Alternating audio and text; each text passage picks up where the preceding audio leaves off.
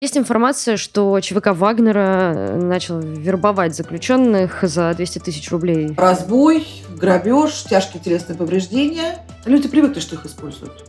Люди не видят другой жизни. Свобода, романтика, все чем тюрьма. Движуха. Потом им пообещали, если останутся живы, да, снятие судимости. Это просто страшный вопрос. В основном это люди, у которых нет родных людей, которых никто не будет искать. Всем привет, это подкаст «Что нового» от «Новой газеты Европа». Здесь мы говорим о самом важном, что происходит в стране и в мире прямо сейчас. А вместо тюрьмы на войну, а пленных с войны в тюрьму. Вот такой странный рифмованный эпиграф у меня получился к этому выпуску. С начала войны изменения произошли практически во всех сферах жизни России, в том числе в судебной и пенитенциарной системах. Есть информация, что ЧВК Вагнера э, начал вербовать заключенных за 200 тысяч рублей и амнистию. Также есть информация, что часть украинских военнопленных находится в заключении в российских СИЗО и колониях. А, что изменилось в жизни тюрем, СИЗО, заключенных и персонала? С 24 февраля обсудим с директором фонда «Русь сидящая» Ольгой Романовой. Ольга, здравствуйте. Привет. Ну, давайте как-то сразу, в общем, вопрос в лоб. Э, что с приходом войны с 24 февраля вообще изменилось в пенитенциарной системе и э, как она вообще начала жить иначе? Ну, изменилось, конечно, все, вся наша жизнь, пенсарная система не исключение. А с самых первых дней войны мы увидели, как очищаются от осужденных зоны юга России и приграничных областей. Сначала несколько зон Ростовской области были закрыты на капремонт.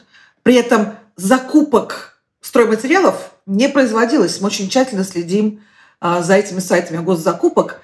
А, заключенные все уехали в другие зоны других регионов, но при этом а, зоны Ростовской области заказали а, сухпайок на 3000 человек на месяц. А сейчас это уже на два месяца. Мы наблюдаем примерно то же самое в зонах Брянской области, в Курской области, теперь уже в Рязанской области. Заключенные пишут нам с этапов, что их и родственники с нами общаются, что их распределили по другим зонам. И теперь там, конечно, уплотнение – сейчас, на сегодняшний момент, порядка 6 тысяч а, украинских военнопленных находятся в этих зонах. И мы не знаем сколько, от 2 до 3 тысяч примерно, а, в зонах ЛНР, ДНР. Эти зоны мы хорошо знали до войны, а сейчас, что там происходит, мы не знаем. Есть, например, знаменитая Чернухинская зона, она стала знаменитым после Дебальцевского котла – а, когда заключенные этой зоны ушли все, когда погиб начальник, э, начальник колонии, еще повар погиб, они все ушли на украинскую сторону.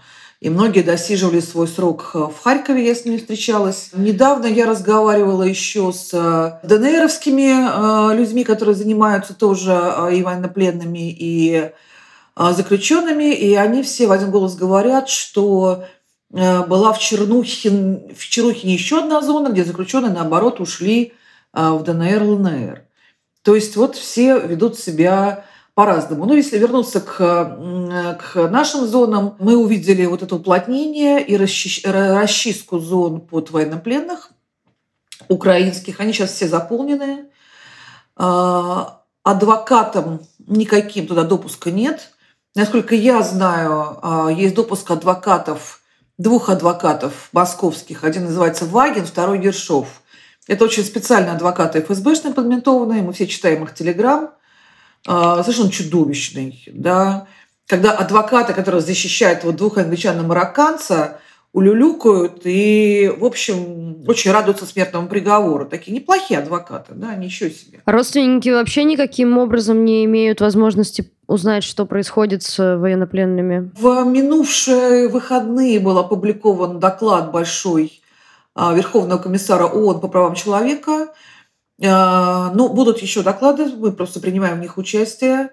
А, но в этом докладе как раз рассказ о положении военнопленных российских в Украине и украинских в России – Значит, по российским военнопленным в Украине 44 интервью опубликовал э, Верховный комиссар ООН по правам человека э, с названными людьми. Нет жалоб на условия содержания, нет жалоб на пытки. Здесь я не хочу полностью отбелять украинскую сторону, и мы прекрасно понимаем, как берутся такие интервью, тем не менее возможность сказать была. И тем не менее жалоб не было.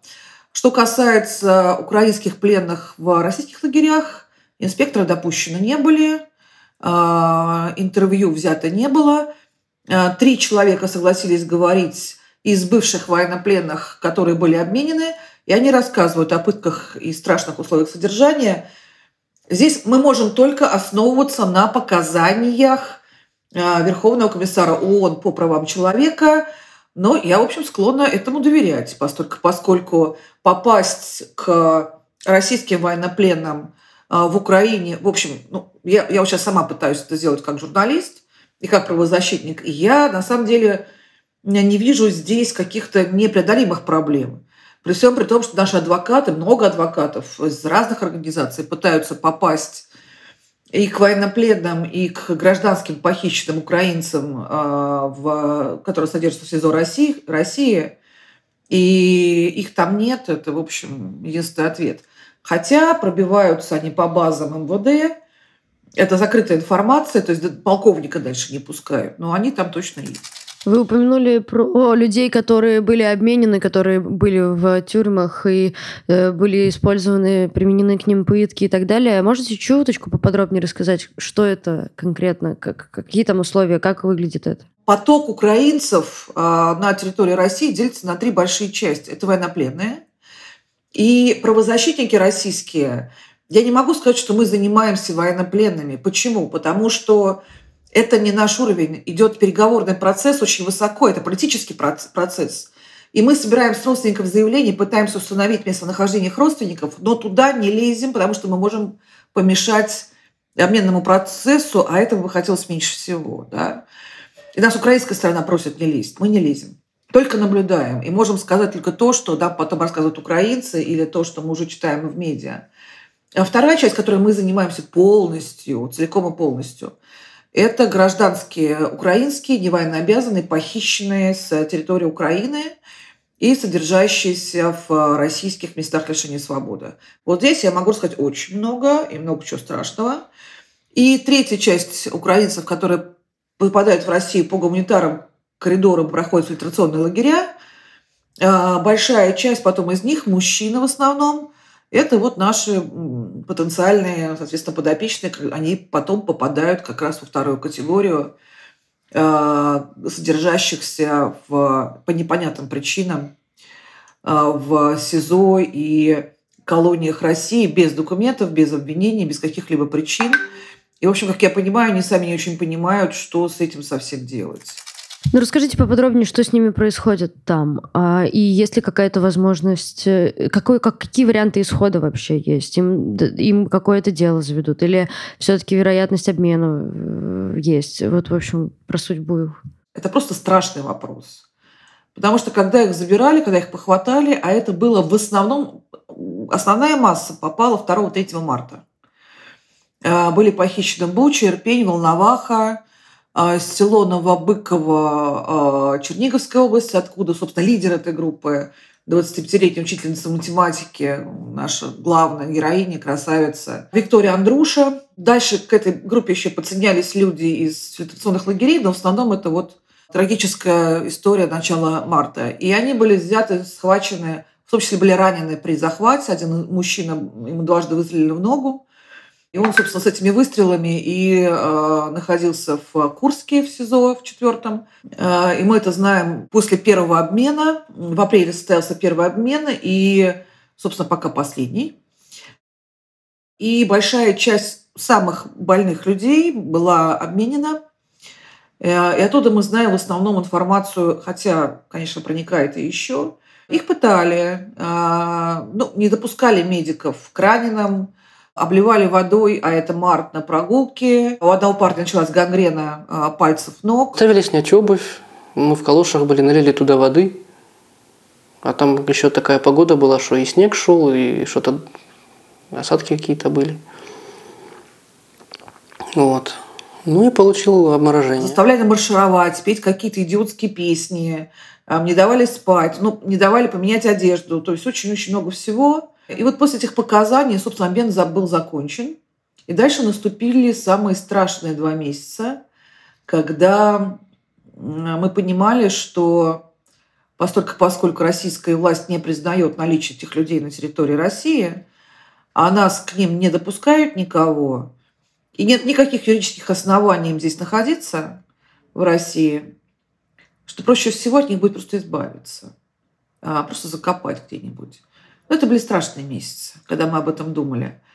Тем более, что там были люди с различными заболеваниями, в том числе ментальными расстройствами, и наверняка это раздражало э, охранников, и это были не охранники в СИН, это были охранники, это была военная полиция. Ну, она, собственно, и сейчас там присутствует военная полиция. И вы легко можете на глаз отличить зону, где содержатся обычные осужденные, от зоны, где содержатся военнопленные по, собственно, наличию военной полиции по периметру. Это был страшный период. И сейчас какого-то начальника осенила, на самом деле, совершенно прекрасная мысль, э, сделать вид, что это добровольно э, перешедшие э, к России люди. Для этого надо принять российское гражданство и подписать контракт о сотрудничестве с ФСБ. И мы пытаемся докричаться до этих схваченных людей, слушайте, подписывайте все, что не хотят, да, пусть только отпустят. Потому что это под пытками. Эти вещи, которые получены под пытками, поэтому вы можете не не беспокоиться о том, что это будет воспринято как предательство или измена вашей родине. И как люди на это реагируют? Они соглашаются? В основном нет. Но очень многие не соглашаются по-русски говорить, да, в общем, тоже понятно. А, тоже понятно. Это вот одна часть проблемы. Ну, во всяком случае, во всяком случае, российская власть знает, что очень много людей точно знают, где находятся похищенные гражданские лица Украины. Это СИЗО Курская, это колония номер 11 Курской области, это места лишения свободы в Брянской области, это Таганрог. Мы знаем, где находятся эти люди, мы знаем покамерно. Мы знаем, что лидер этой группы, да, прекрасно, это Виктория Андруша, у нее шикарные, роскошные, густые черные волосы там до колен, сейчас ее обрили, да, мы знаем подробности. Не трогайте их, пожалуйста. Несмотря на то, что российская власть не признает, да, мы знаем, где искать, мы знаем, где они. И мы знаем, где у вас худое сито, да, мы знаем. Ну и дальше, значит, что касается украинских военнопленных. По Женевской конвенции э, украинские военнопленные, вообще военнопленные, не могут содержаться э, в пенитенциарной системе никакой страны. Они э, переходят в ведомство Министерства обороны. Э, но на сегодняшний день у нас это не так российские власти, естественно, отвечают, какие военнопленные. Это не военнопленные, у нас войны-то нет. Мы же войну не ведем. Это не военные пленные, поэтому они во ВСИН, они просто преступники. Ну окей. Но с этим, я думаю, будут разбираться. Обменный процесс идет, поэтому тут уже довольно трудно признать. Ну кстати сказать, если вы обратили внимание, все-таки последняя яркая обмененная парамедик Тайра из Азова, обратите внимание, ее отдали а у нее были переломаны все пальцы. То есть уже шли переговоры о ее обмене. Люди знали, что ее сейчас, скорее всего, выдадут. И тем не менее, и тем не менее. Что касается отправки российских заключенных на войну, это тоже началось с самого начала. А, волна поднялась сейчас, но вообще ЧВК «Вагнер» пошел на вербовку э, в самом конце февраля. И это была вербовка бывших сотрудников, которые осуждены, сидят в так называемых БС-колониях безопасного содержания. А, это люди в основном с боевым опытом, с опытом службы в внутренних войсках, например.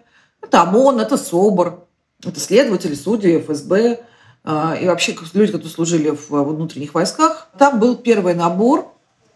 Он был очень небольшой, потому что все эти вояки, они, конечно, хороши, когда нужно возбуждать против нас уголовные дела, там разгонять митинги, демонстрации, там стучать на кого-нибудь, там центра Э, обыски проводить. А что-то войну идти нет.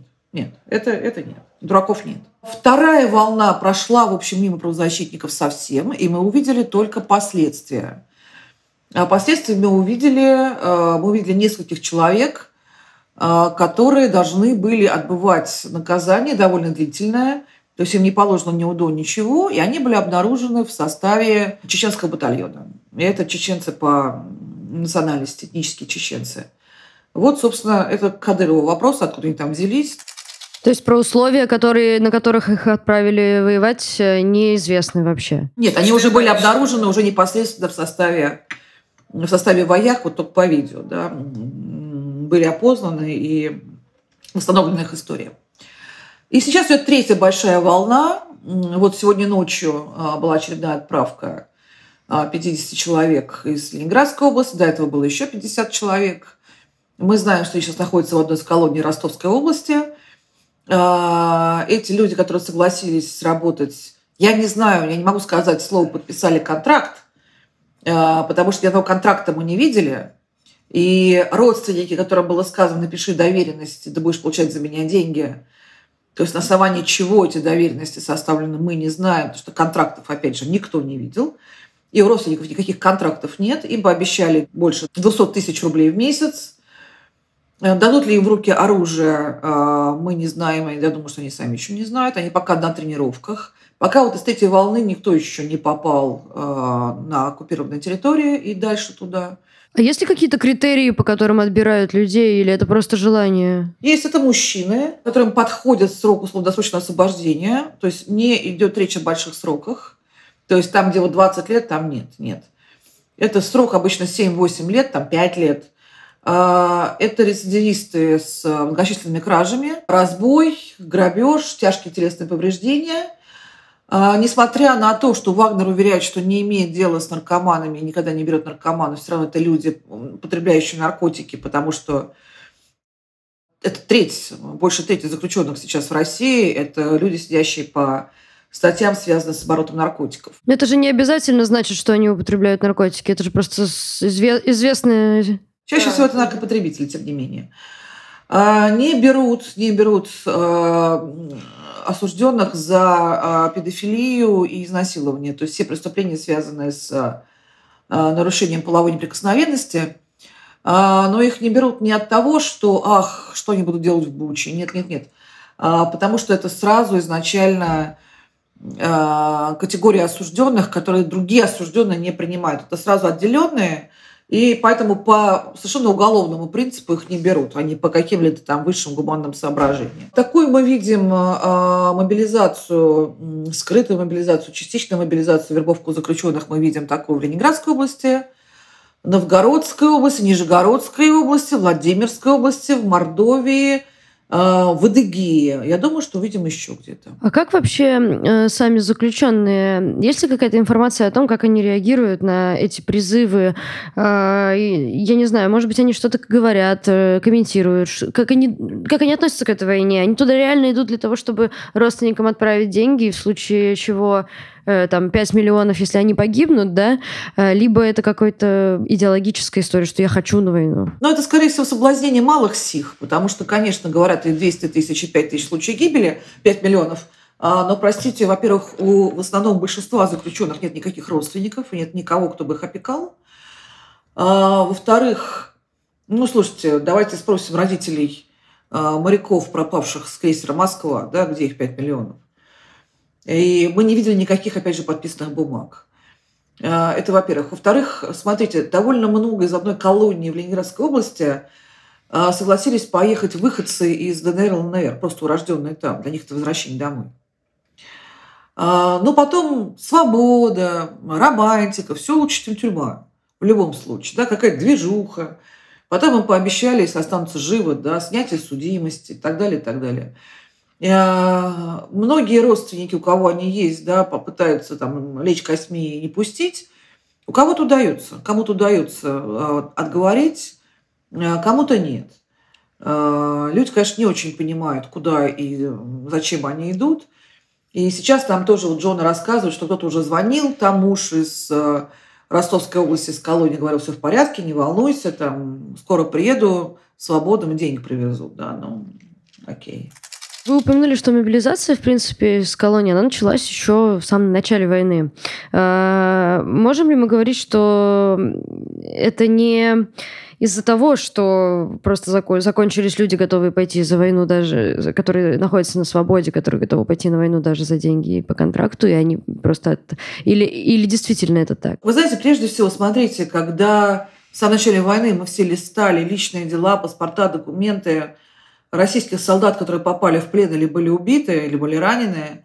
Я обратила внимание, как много среди них э, детдомовцев. И как много среди них, э, естественно, выходцев из крайне неблагополучных регионов типа Дагестана или Бурятии, да, мы все это знаем. Э, заключенными же то же самое. В основном это люди, у которых нет родных людей, которых никто не будет искать. Это вот такой вот скрытый резерв, когда можно будет занизить потери, занизить выплаты и так далее, и так далее. Это удобная вещь. И люди в большинстве своем не понимают, что их используют, или они под пытками этого, на это соглашаются. Люди привыкли, что их используют. Люди не видят другой жизни. Это был подкаст «Что нового?». Меня зовут Надежда Юрова. Спасибо, что дослушали. А, я, как обычно, очень прошу вас подписаться на наш YouTube-канал.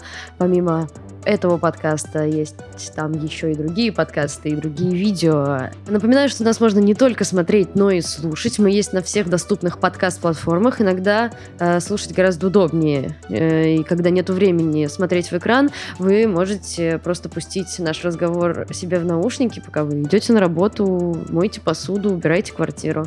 Очень рекомендую вам попробовать и подписаться там на нас. И там тоже можно поставить сердечко или отправить отзыв. Это очень-очень поможет нам э, стать более известным подкастом и говорить правду как можно большим людям.